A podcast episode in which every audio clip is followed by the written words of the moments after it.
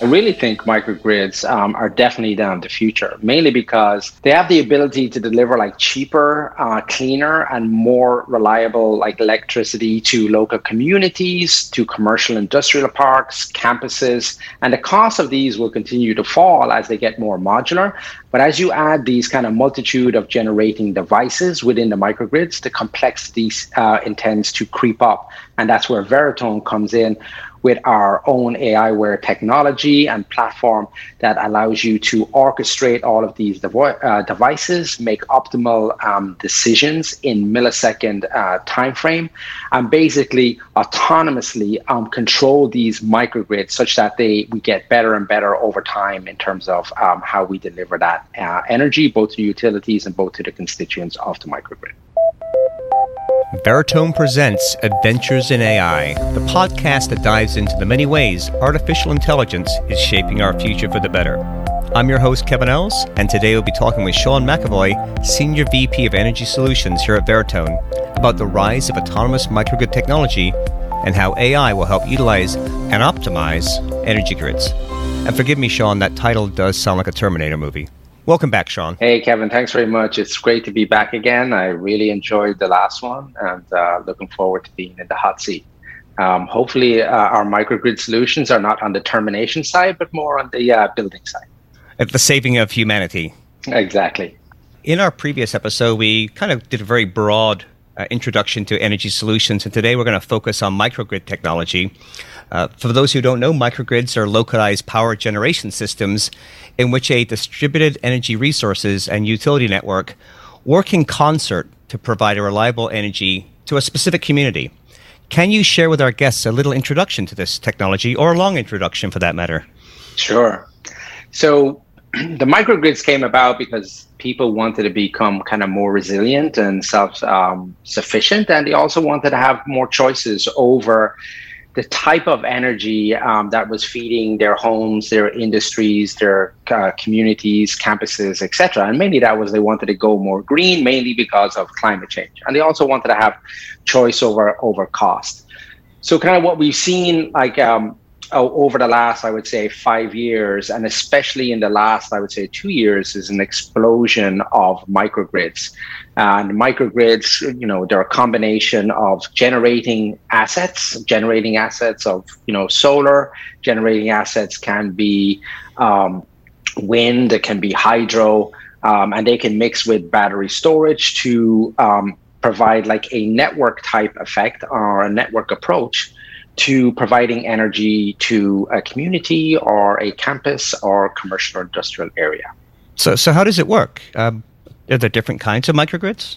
Yeah, I mean, you have a smallest microgrid will consist of mainly two devices, and the smallest one that we worked with is a solar and battery. So, and that can be actually on your own home. So the solar is generating energy um, through uh, this, uh, the sun effects, it is then pumping that into either directly to your home, but more than likely it was it's putting it in your battery for storage. So when you need it in the evening, when the cost of electricity is at its highest, you can then get like sophisticated and you can have, well, I have solar, but I'm a I'm a bigger like community. I also have a wind turbine or I have a hydro plant, or I'm going to have multiple solar locations on every single house, plus this field beside our community. And now you have multiple distributed energy resources that are providing energy um, to your uh, community, or um, let's call it a community microgrid. And that's when things get a little bit trickier and it leads some sophistication and some autonomous decisioning and even synchronization. Hmm. So we have a community here, Rancho Mission Viejo. It's a brand new community, and I believe they were in California. They're almost requiring that every house has solar panels on the roof these days. Are they doing microgrids in, in those communities, or is that really just being fed back to the the energy provider, like Edison in the case of California? I would say in the evening time, it's probably being fed directly um, into your house.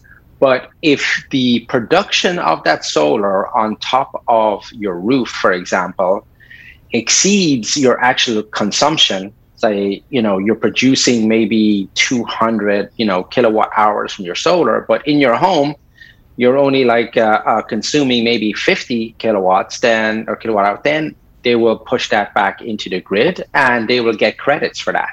Mainly because green energy credits like go a long way and you can get more money for your green energy credits than just um, regular type energy that is produced from fossil fuel so more than likely, if you don't have battery storage and you're overproducing energy during the day when you don't really need it, like midday, it goes back to the grid.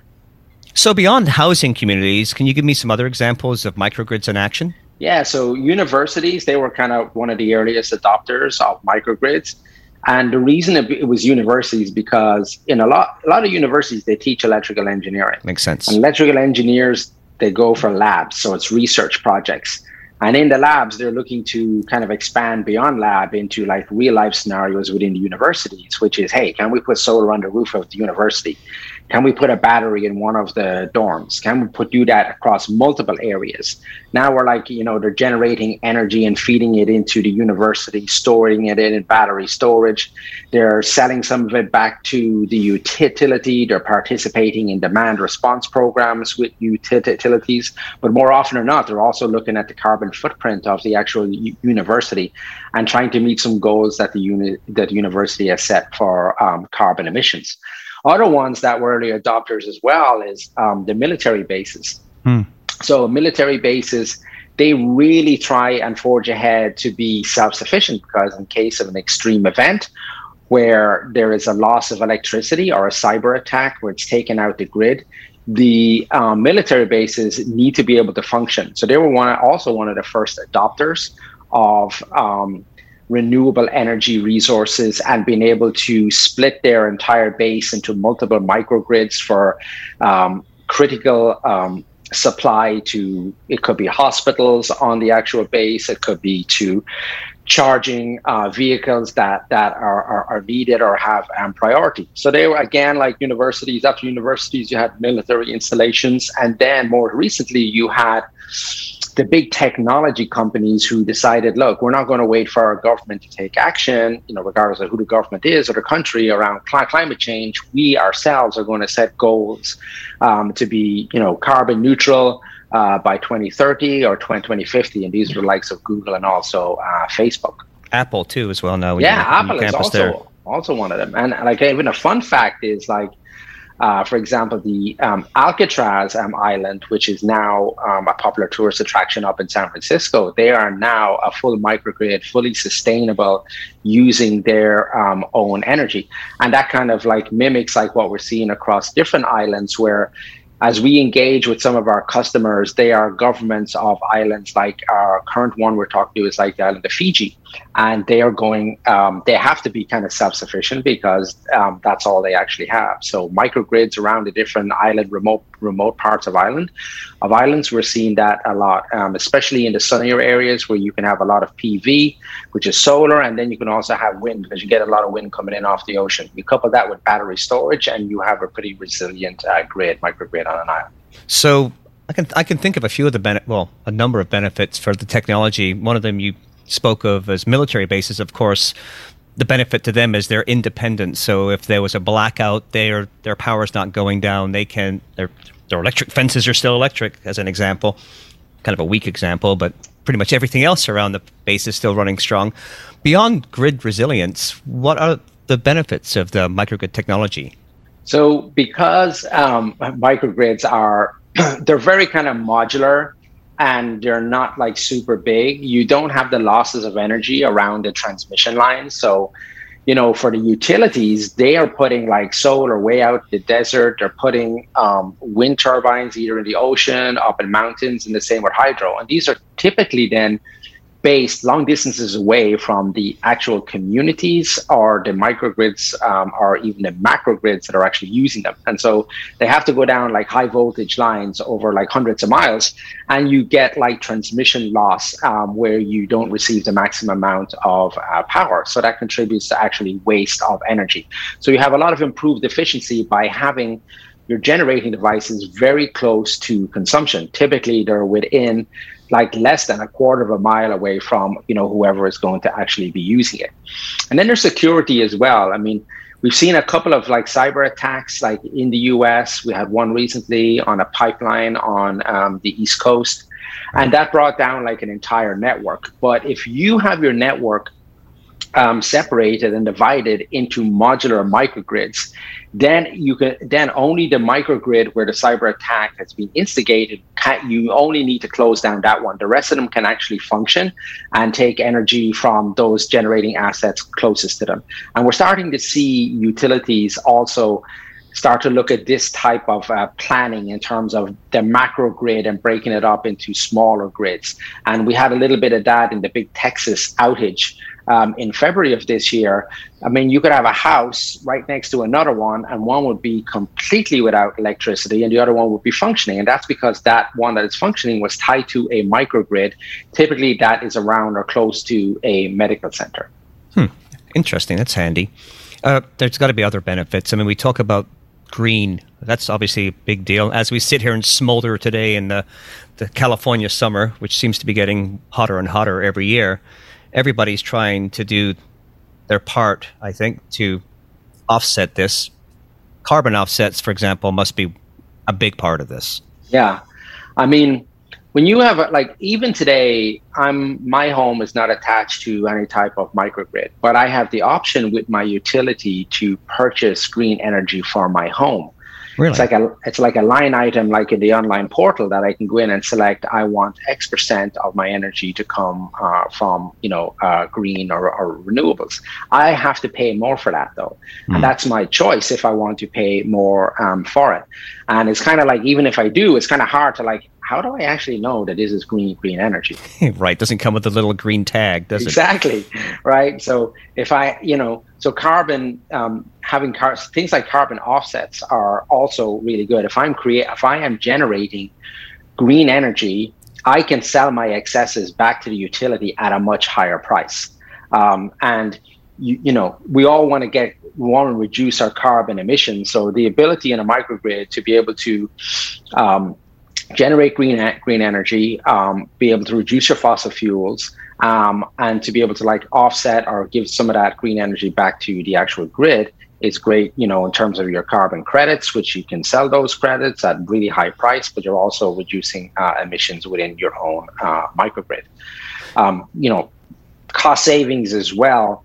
Um, you're also kind of like when you generate, you have this like um, this hardware associated with microgrids, which typically a few years ago was very expensive, but now it's getting like a lot cheaper to actually install a microgrid. And if you can like develop microgrids that are modular in nature, so you pick like X number of homes and you have a template for that, and that it's going to be just solar and it's going to be battery, and this is the type of battery, and we know how the software works and we know how everything's going to behave, then things become a lot cheaper. And battery storage and solar, especially solar, has become very cheap over the last like number of years which allows a microgrid cheaper to develop. Cheaper to develop means that you know the ROI or break-even point comes a lot quicker, and because of that, you are then generating you know free energy, and that free energy you're reducing your overall kind of energy cost um, in communities or whether it's like commercial and, or industrial, especially at peak times when you know when we were all in offices and we all came home like in the evening or got up in the morning and we started using like lots of um, electrical appliances there's what's called like your peak times. And you can use your own energy just offset the peak times because the peak rates are also kind of very expensive.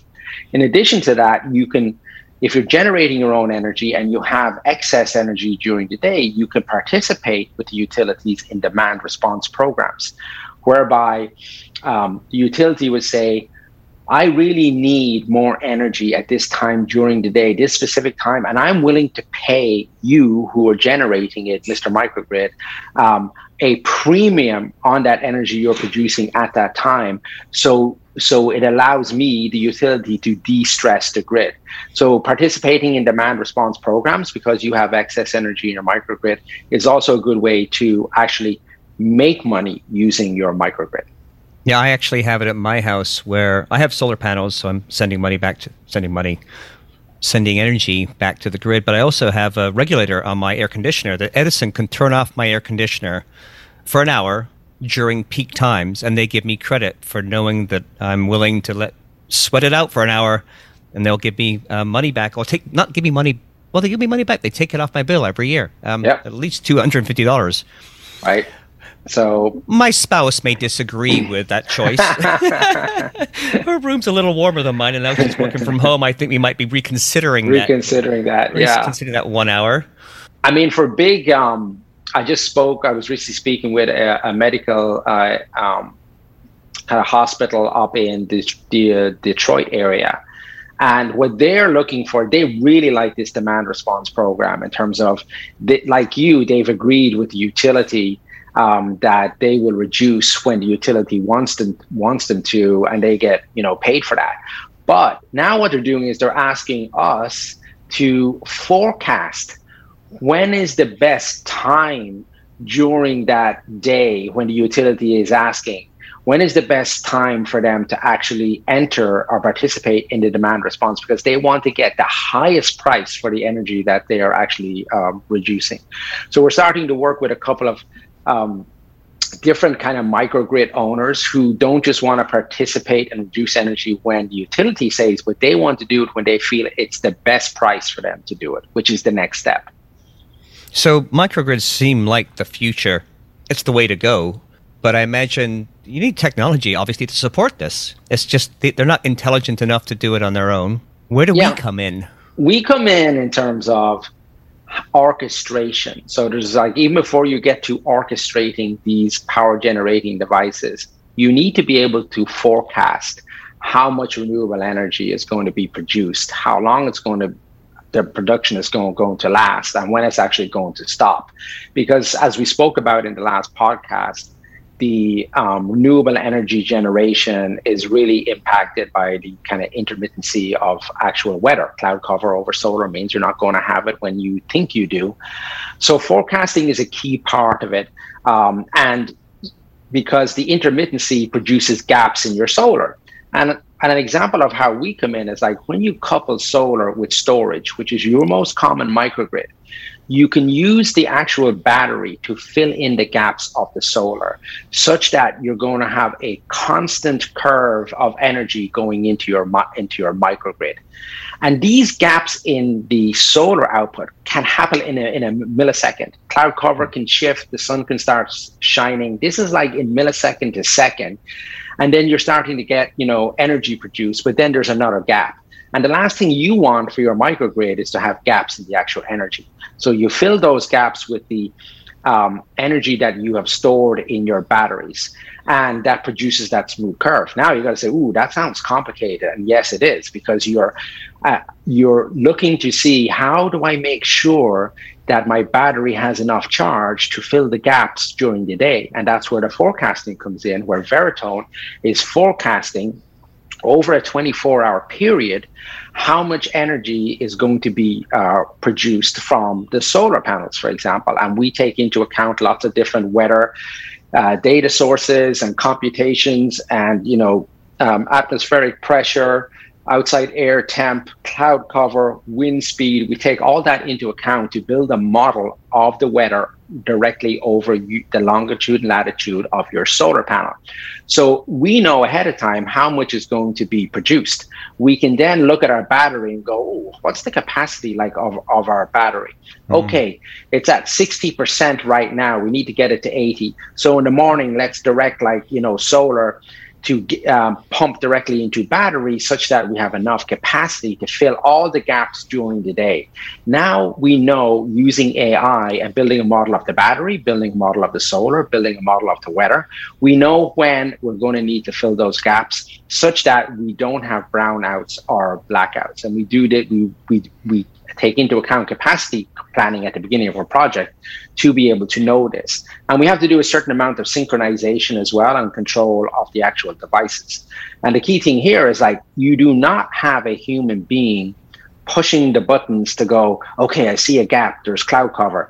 Let's plug in the actual, you know, battery and fill the gap. Oh, now we have sunshine, turn off the battery. No, this is all done at millisecond to second um, auto decisioning because we have adaptation learning and reinforcement learning built into our solution. So our AI and our decisioning gets better over time as it learns the actual microgrid and what I mean by learning the microgrid, it learns the consumption patterns of the microgrid. When the microgrid mm. is going to need energy, when it doesn't need energy, the weather patterns, like during the summer, the weather patterns in the winter, taking into account seasonality. And so our model and decisioning changes over time based on the change of events within the microgrid, but also in the weather and surrounding kind of variables that impact it. Would you consider that deep learning because it's using super large data sets there is an element of deep learning into this uh, in this and you know we have big data sets but our approach to this is that we do what's called inferencing at the edge so we're building models and we have controllers and agents um, on small pieces of hardware connected directly to the devices like the batteries like the inverters and solar panels yep. etc such that we're doing this inferencing and decisioning right at the edge to reduce the latency in our response. We want to be able to respond in millisecond level, like the thoughts in your head, um, such that we can then like issue those decisions. And we don't have to wait to take the um, the sensor data back to a big centralized, you know, database, crunch numbers over like seconds and minutes to get like the optimal answer. We break it down into smaller problems and actually do the inferencing at the edge makes sense. It has to be instantaneous. I mean, yeah. you talked about just the sun and the clouds and the wind, and now we've got the water. There's there's so many different factors everywhere every time that you can't just wait until later and do all the math. You really have to say this energy needs to go this direction at this time. There's a surge or there's a, a, a drop in, in energy generation. How the heck are they doing it without high end technology like we're developing? I think of it somebody like an operator, like in the old fashioned days where they're moving the wires on the circuit board. no, I spoke to an operator like this week um, at a utility company, and they have a um, they have like um, three shifts during the day of three people that you know so one comes on for like eight hours another one for eight hours another one for eight hours and it's their job to switch between battery going uh, feeding the grid and solar going directly to the grid or solar going directly to the battery. That is their sole job of those nine people across you know a 24 hour cycle is to do that switching manually. And I can't imagine that's you know it's not something it's super high, expensive. Yeah, there's not a lot of people who know how to do it either. So you're yeah. kind of like somebody calls in sick, and all of a sudden everything's well, I'm having a blackout. Why? Well, Bob's hungover. Yeah, or Bob hit the wrong button. Yeah, Bob hit the wrong button, and uh, that's probably because he was hungover and he came to work. Yeah, so yeah, exactly. I'm not sure which one would have been better. Poor Bob got blamed again. Yeah. Uh, this is really good. How, how, would you summarize what we learned? Because I'm, I'm, looking at the time here, and we like to try to keep these around this this length. Uh, length. What's the what's the punchline here? It's it's you know the, these grids don't work without technology, and it's really yeah. the future is this type of technology. I mean, as the microgrids get more complex, and as actually we see macro grids getting, you know, um, broken down into microgrids, the concerns of people around resiliency, around efficiency, around cost effectiveness, around security, we're seeing microgrids becoming more complex, but they are the future. I mean, the growth in microgrids is exploding. But because of that complexity, you need um, a very like high functioning brain artificial intelligence that can manage all of these disparate resources that are generating energy. And for the most part people want that to be green energy. And green energy has like some issues with it such as its uh, variability and intermittency. And that's where ai can come in to actually optimize your dispatch schedule, control the devices so they don't burn out, understand like the needs of the actual microgrid constituents themselves in terms of consumption, know when to feed the microgrid, but also know when to push energy back to the utilities because microgrids have to play well with the utilities.